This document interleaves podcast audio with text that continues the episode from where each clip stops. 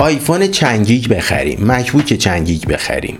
یکی میگه 512 کمه یکی میگه خیلی هم زیاده. اگه خیلی هم زیاده چرا پس تا یه ترابایت داره اینا رو می‌زنه؟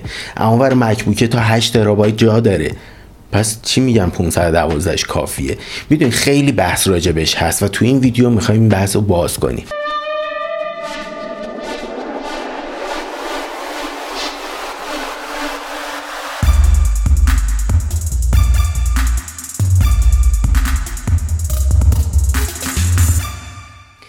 سلام من کیوان هستم از کانال یوتیوب کیوان Tips اگه جدید هستین. باعث افتخاره که subscribe کنید.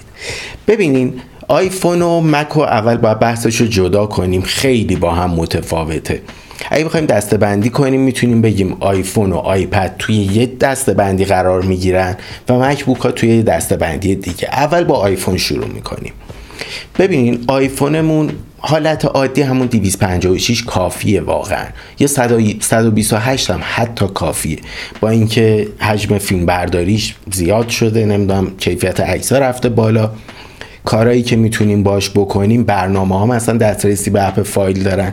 خیلی کارا میشه باش که می‌تونیم فیلم دانلود کنیم. قبلا نمی‌شد نمی‌شد این کارا رو با آیفون کرد. با توجه به همه اینا یا به خصوص رو آیپد که معمولا کارهای حرفه‌ای‌تر و سنگینتری انجام میشه با توجه به همه اینا حجمای بالاتری اومده و حتی اپل داره حجم اضافه iCloud میفروشه که ماه به ماه در واقع نمیفروشه. اجاره میده با ماه به ماه بابتش هزینه پرداخت کنیم. اما یه نظری من دارم. ببینین یه زمانی آیفون ها 8 گیگ و 16 گیگ بود و من همینقدر خورهوار باش کار می‌کردم. حالا با برنامه های مختلف و اینا دانلودم می‌کردم. هر کاری تصور کنیم می‌کنم ویدیو باش edit می‌کردم. و همه اینا بود روی آیفون و گوشی پر می‌شد. بعد من یه ذره بزرگتر گرفتم 256 گرفتم و دیدم خب اینم پر شد. فقط آیفون 16 گیگ من مثلا بعد چهار ماه پر شد 512 بعد یه سال پر شد ولی پر شد. چارش چیه حالا وقتی پر میشه؟ یا باید یه سری چیزها رو پاک کنیم که معمولا انقدر عکسا زیاده و اینا حوصله نداریم پاک کنیم؟ یا باید بریم فضای آیکلود بخریم یا اینکه همه رو همینجوری منتقل کنیم روی کامپیوتری چیزی بکاپی چیزی بگیریم و اینجوری حالا شهرشون خلاصیم. راهش همینه.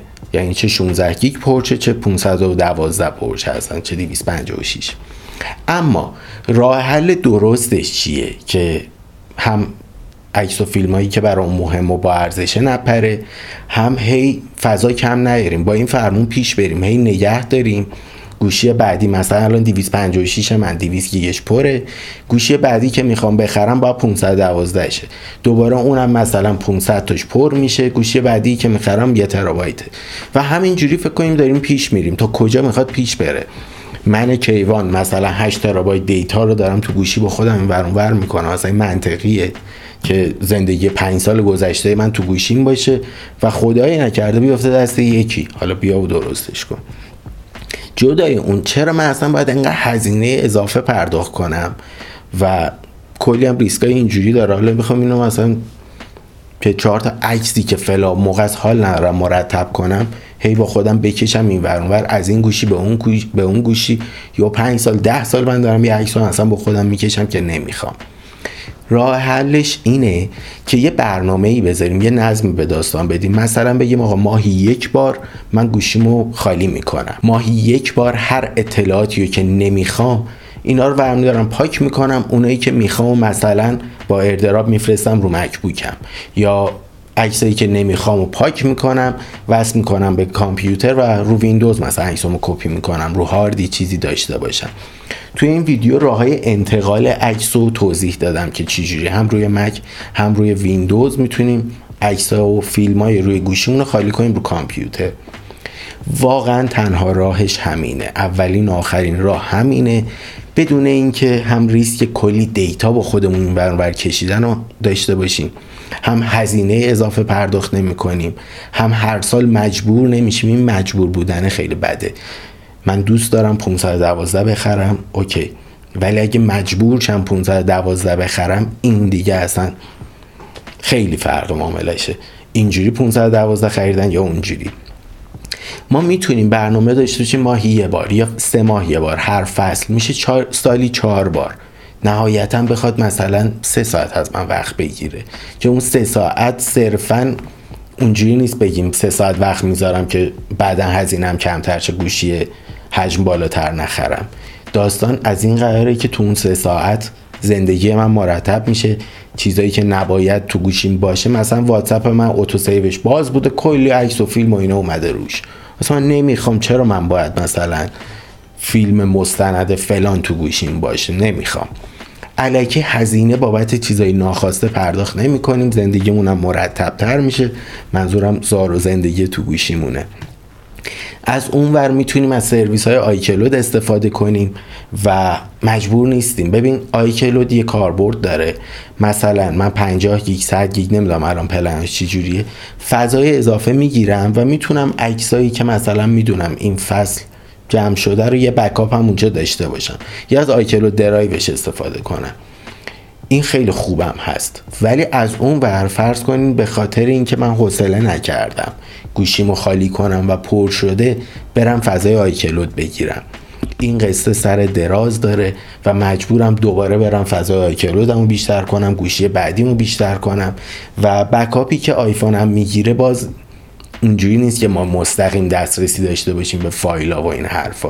یعنی iCloud Photo رو باز می‌کنیم. چهار عکسمون رو داره مثلا اونجا تو iCloud, iCloud Photo مون نشون میده. اما مثلا یه backup می‌گیره گوشی که یه کلی حجم اضافه از iCloud مون اشغال میشه. مثلا من گوشیم 512 و 400 گیگ توش عکسه. اولا این 400 گیگ فکر کنم آپلود کردنش دوباره دانلود کردنش یه یه میلیونی حداقل پول اینترنت داریم میدیم بابتش. هزینه اینترنت داره مصرف باتری داره خیلی چیزای دیگه هم داره پشتش. باز همین حالا دیگه اون قصه رو باز نکنم که چقدر داستان داره. تو چند تا ویدیو گفتیم اینو. اما ته تهش اول آخر ما یه راه داریم. اینکه منظم با گوشیمون کار کنیم. دیتاهامون همش منظم باشه. همونجور که خونه زندگیمون رو منظم می‌کنیم باید فایلامون عکسامون فیلمامون هم منظم باشه. ماه به ماه سه ماه یه بار یا حداقل سالی یک بار اینو بشینیم شب خونه تکونی می‌کنیم. عکس و فیلمامون هم اضافه ها رو پاک کنیم باقیش هرچیمون اینو منتقل کنیم رو ویندوزی مکی رو هر چی که هست روی هاردی چیزی آرشیو کنیم. حالا وقتی که این کارو کردیم و مرتب شد همه چی دیگه ما حجم اضافه و پول بیهوده نمیدیم مصرف باتری اضافه نداریم. نمی‌دونم خیلی مشکلات اینجوری نداریم. اون موقع می‌تونیم انتخاب کنیم دستگاهی که می‌خوایم حجمی که واقعا لازم داریم بخریم. صرفا به خاطر اینکه وقت نکردم مرتب کنم هی حجم اطلاعاتم میره بالاتر هی مجبور نمیشیم حجم بالاتر بخریم. و واسه کار عادی اگه کار عجیب غریبی نمی‌کنیم مثلا یکی هستش چرا؟ ولاگره نمی‌دونم مسافرت میره. و یه دفعه می‌بینیم 6 ماه تو سفره و روزی کلی فیلم می‌گیره. این دقیقا 512 یه ترابایت هم شاید کمش باشه و باید اون حجم رو بگیره. ولی من که مثلا زندگی شهری دارم هر روز میرم سر کار هر شب میام خونه دسترسی به کامپیوتر و اینجور وسایل هم دارم. دیگه اضافه کاریه. کمترین حجمش هم بگیرم باز برا من زیاده.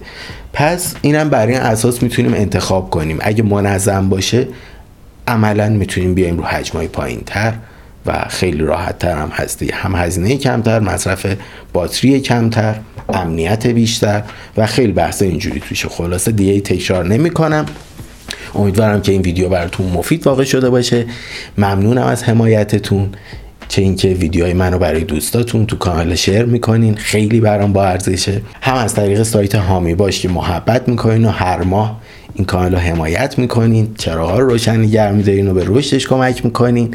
هم از لایک ها و کامنت های دلگرم کنندتون. بابت همش ازتون ممنونم و هم به خودم هم به شما هم به شما نه به شما و به خودم بابت حضور شما خیلی خیلی افتخار می‌کنم. دوستتون دارم تا ویدیوی بعد. خداحافظ.